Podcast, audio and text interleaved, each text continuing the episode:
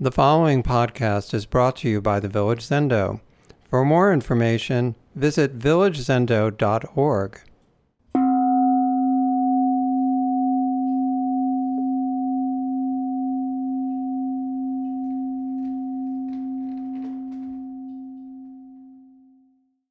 Uh, good evening, everybody. Uh, some surprise faces for me. I'm delighted to see all of you, but a couple of people particularly. Um, you know who you are.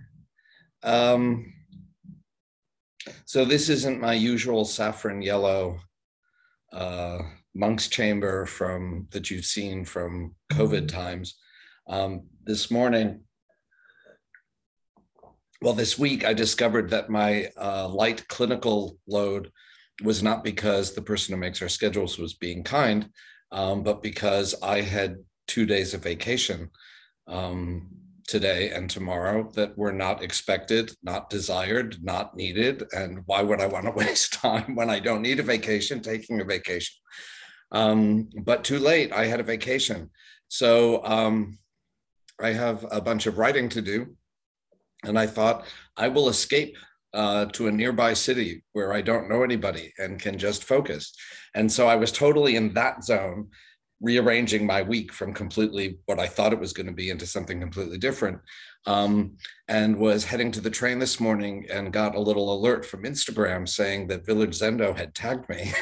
and I was like, oh, it's the ninth. So I hopped on the train and uh, pivoted quickly into um, Dharma talk mode and so here I am in my hotel room, um, which uh, Ryugen says is a very nice backdrop. Uh, the art is a little cheesy for me, but okay, um, it's well lit. Um, and that kind of pivoting to some extent is actually, I realized while I was sitting, the reason I'm telling you this story, um, aside from demonstrating how addled I am these days, um, is that that kind of pivoting is relates in, to some extent to the talk I'm giving. And let's see if before it's over, whether I come back to that point or have completely forgotten.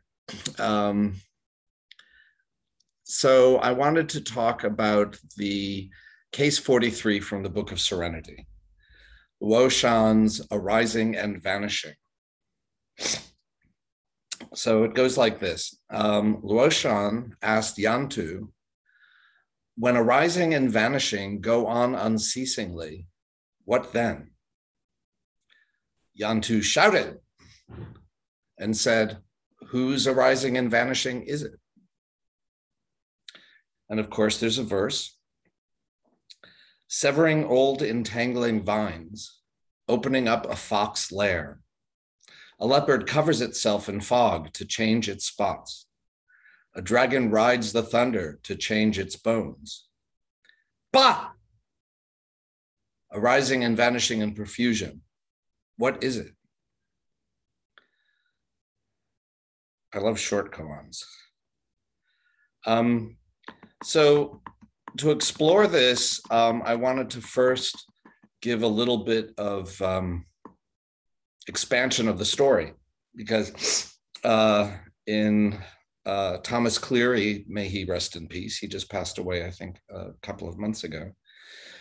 Um, and all of us are so indebted to him for the translations he produced that have supported certainly my practice, but all of our practices, I think, in our lineage for, for decades now.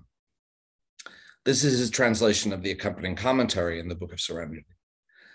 Uh, Luoshan first asked Master Xishuang when arising and vanishing go on unceasingly, what then? Xishuang said, You must be cold ashes, a dead tree, one thought for 10,000 years, box and lid joining, pure and spotlessly clear. Luoshan didn't get it. So he went to ask Yantu, which I kind of love to. Um, I identify.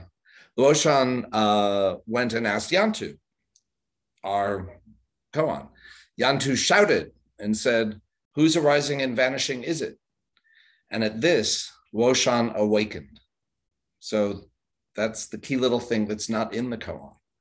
Because of this exchange, Luoshan awakened.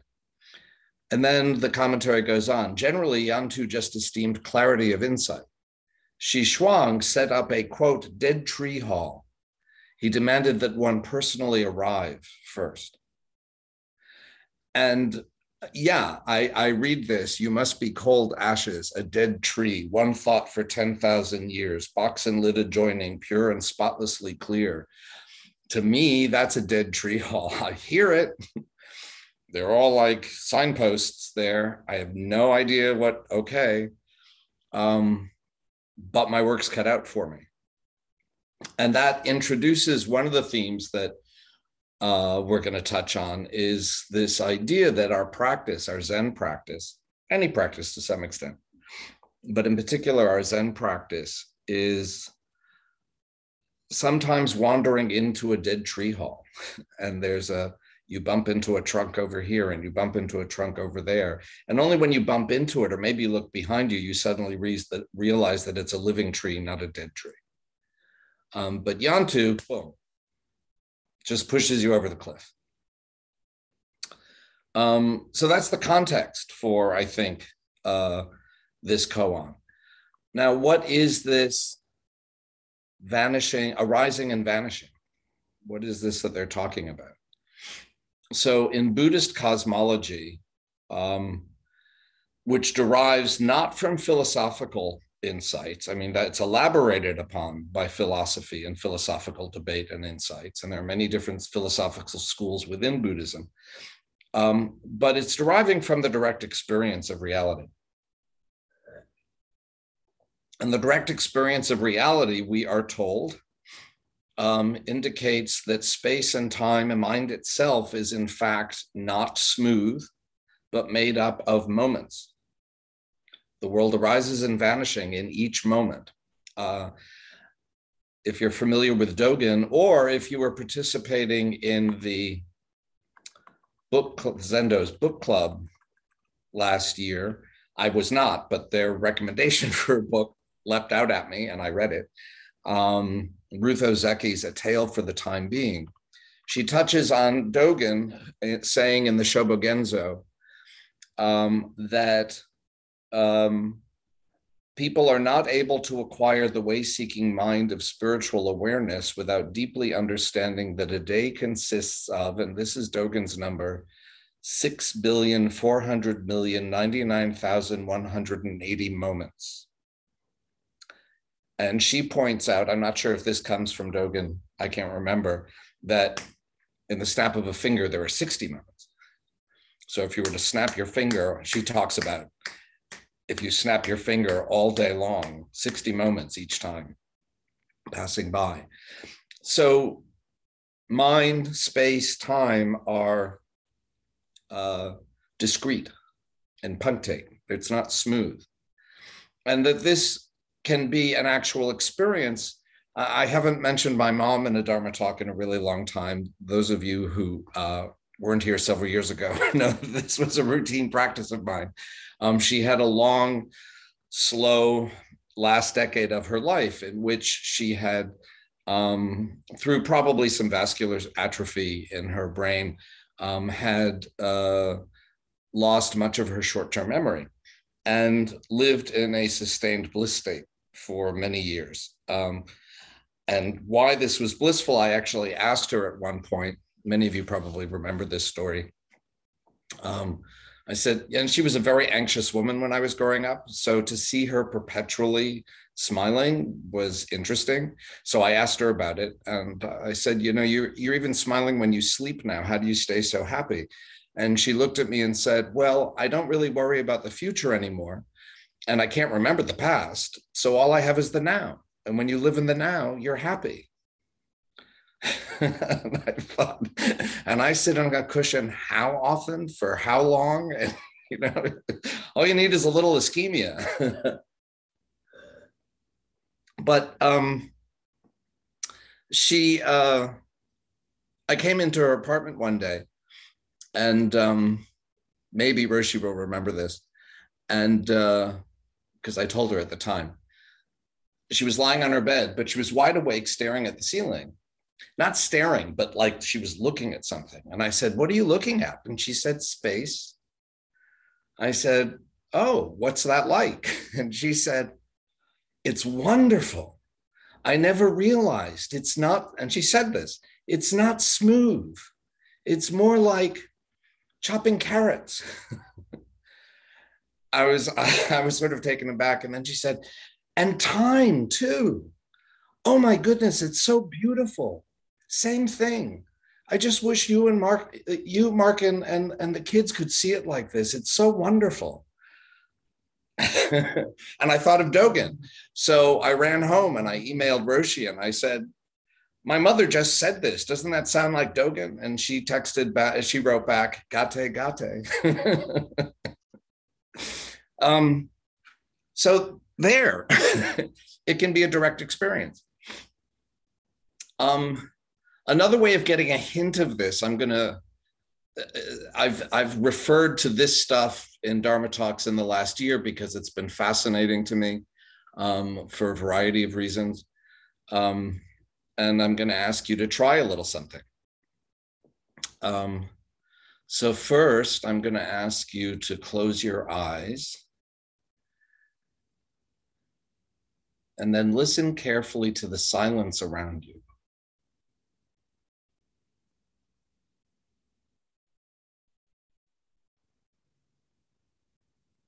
Now, if it's hard to hear the silence, you can close your ears and listen.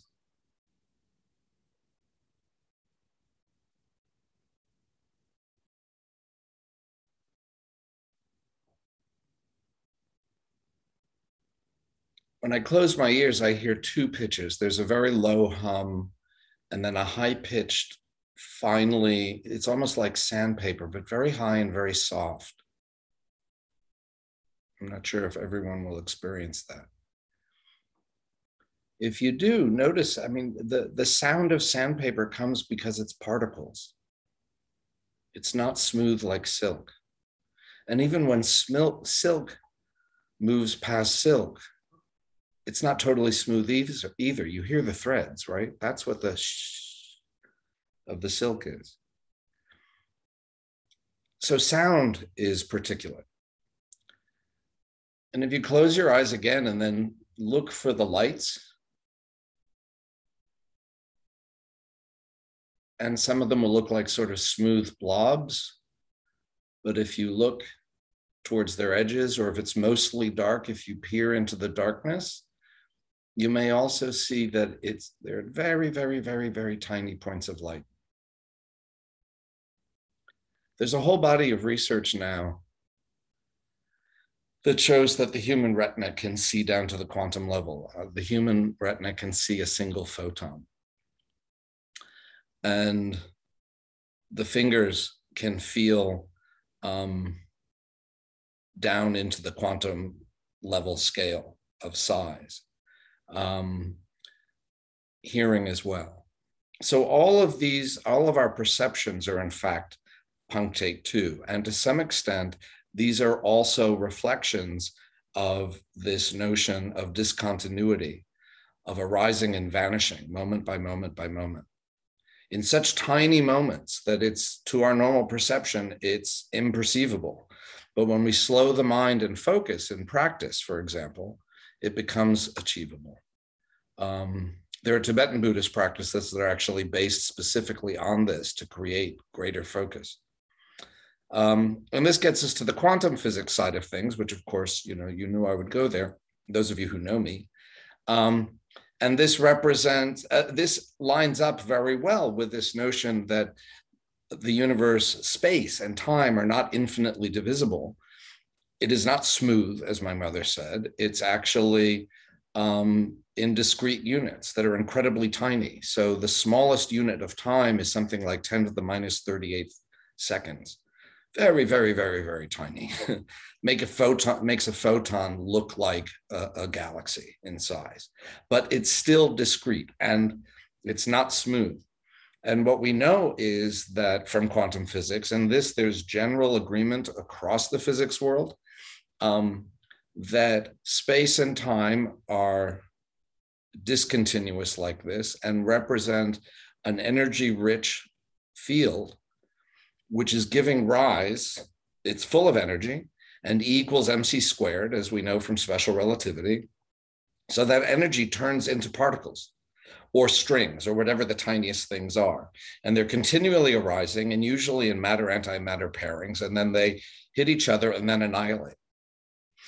And this is referred to as the quantum foam, which I'm very fond of that phrase. And so the quantum physics, the contemporary physics view of existence is that same discontinuous coming and going, coming and going, coming and going. So in, in the first synchronicity of this talk, on the train down, after I jotted down some notes for the Dharma talk, I suddenly remembered that I had to give. Um, I was reading, part of the thing I have to write about is this. And um, so I had a reference book with me. And um, the part I happened to read on the train quoted Richard Feynman talking about the quantum foam.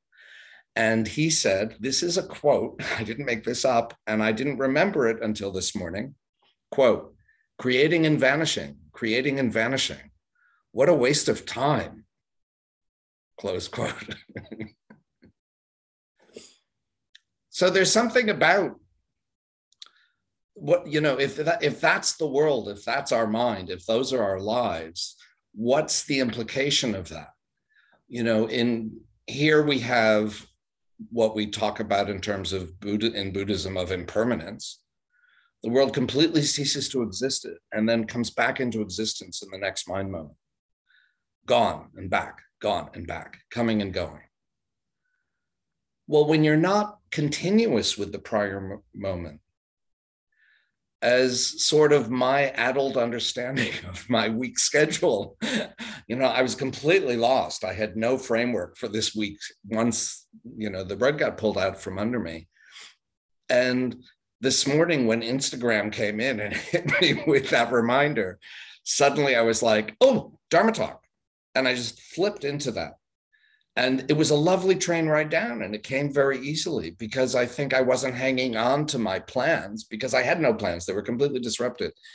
Um, when we talk about freedom in buddhism i think part of what we're talking about is when you're experiencing the world arising and vanishing moment after moment your mind arising and vanishing moment after moment.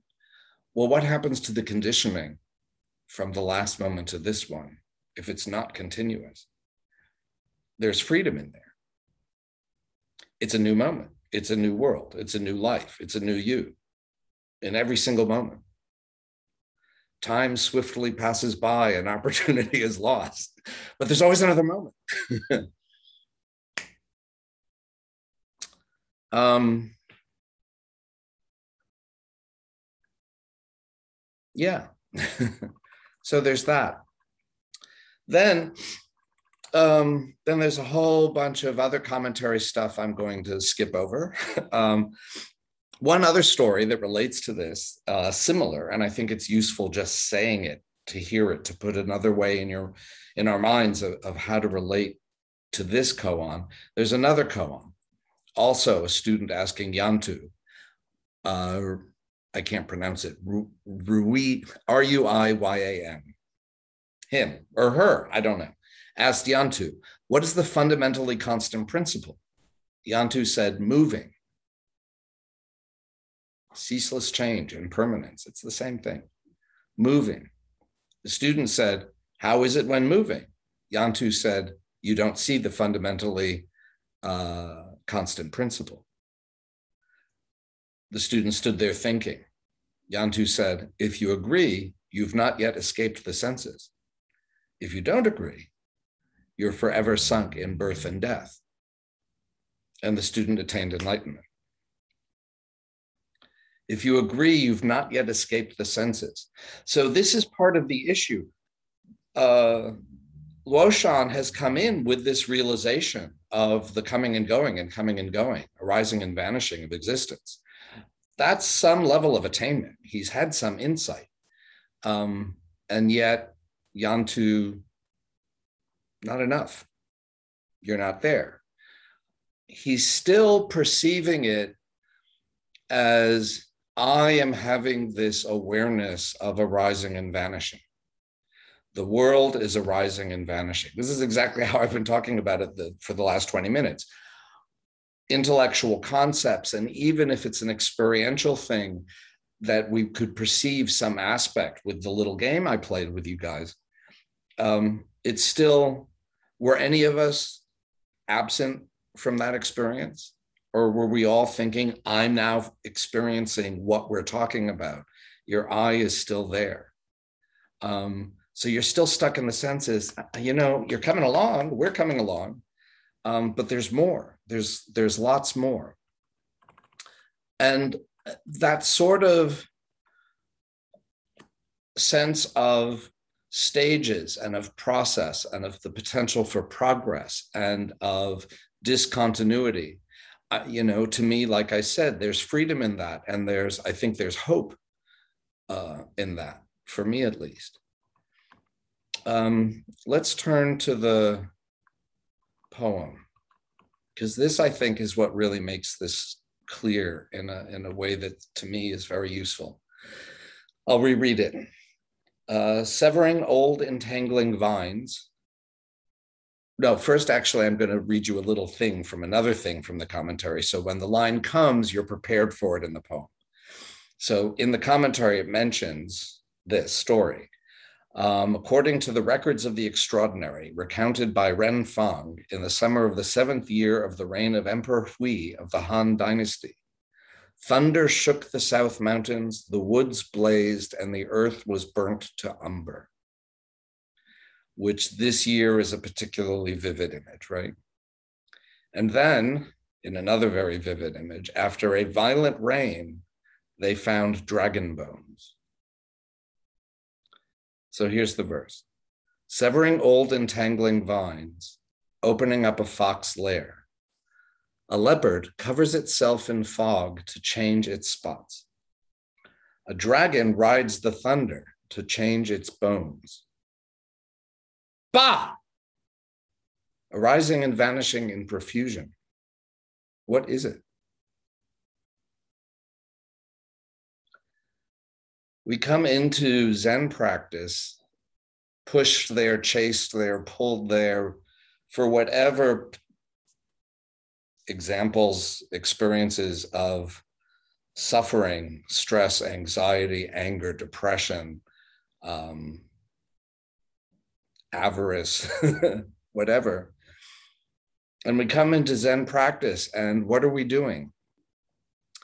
the first stages of practice are all severing old entangling vines, all those things we came into practice with. Some of the first things that happen and some of the last things that happen is we're chopping at all those vines that have entangled us, that have made us think there's got to be a way out of this. There must be some way to find freedom, freedom from suffering, freedom from anxiety, freedom from greed, hunger, etc. So that's the beginning is chopping away at these vines and then if we're diligent sooner or later the practice works you know this is what the buddha said you don't believe me try it well underneath all those entangling vines what do you find? You open it up and there's the fox lair. The fox god in japan is sort of the trickster god. You never know is it going to be malevolent or benevolent? And it's very active. And even when you get rid of all that stuff, there's your mind. And so now it's like, ooh, impermanence, interdependence, emptiness, ooh, ooh, ooh. and we're bouncing all over the place. And we're still, it's me having this thing and I'm doing this stuff. And that's, you know, this is my experience of this for a very long time. um, and then another thing opens, another line in the poem of our lives. A leopard covers itself in fog to change its spots. So think of what it's like walking in fog. You can feel the mist, right? It's not just cold and damp, there's a texture to fog. You can sort of feel the water droplets very fine on your skin. So in the fog like that, where's your inside and where's your outside? And if you're not sure of where your inside and where your outside are, and if your skin is as prickly and discontinuous and punctate as the fog, Where are the spots? And this is where that freedom arises. I love the fact that, you know, I don't know whether the Chinese is exactly the same as an American English phrase, but if you're going to change your spots, that's freedom, right? But not enough. Yantu takes Luoshan and shoves him over the cliff. Bah! A dragon rides the thunder to change its bones. In the story, riding the thunder, the dragon burned up from its own fire, from the lightning that accompanied, that created the thunder, the fire that burned through that forest, and all that was left were the bones. Arising and vanishing. Whose is it? There's no dragon. There's no fire. There's no water. What is it?